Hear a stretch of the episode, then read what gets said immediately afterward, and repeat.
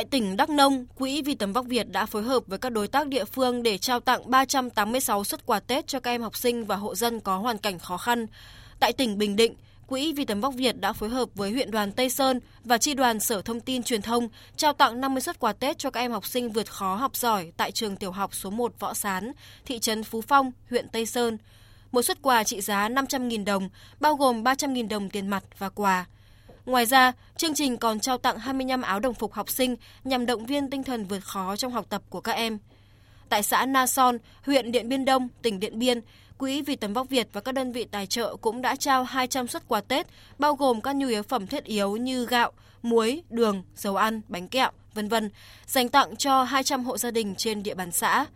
Tại Hà Nội, Quỹ Vì Tầm Vóc Việt đã trao tặng 14 triệu đồng và 272 ly sữa sạch TH True Milk cho 17 bệnh nhi có hoàn cảnh khó khăn đang điều trị tại Trung tâm Tim Mạch, Bệnh viện E, Hà Nội.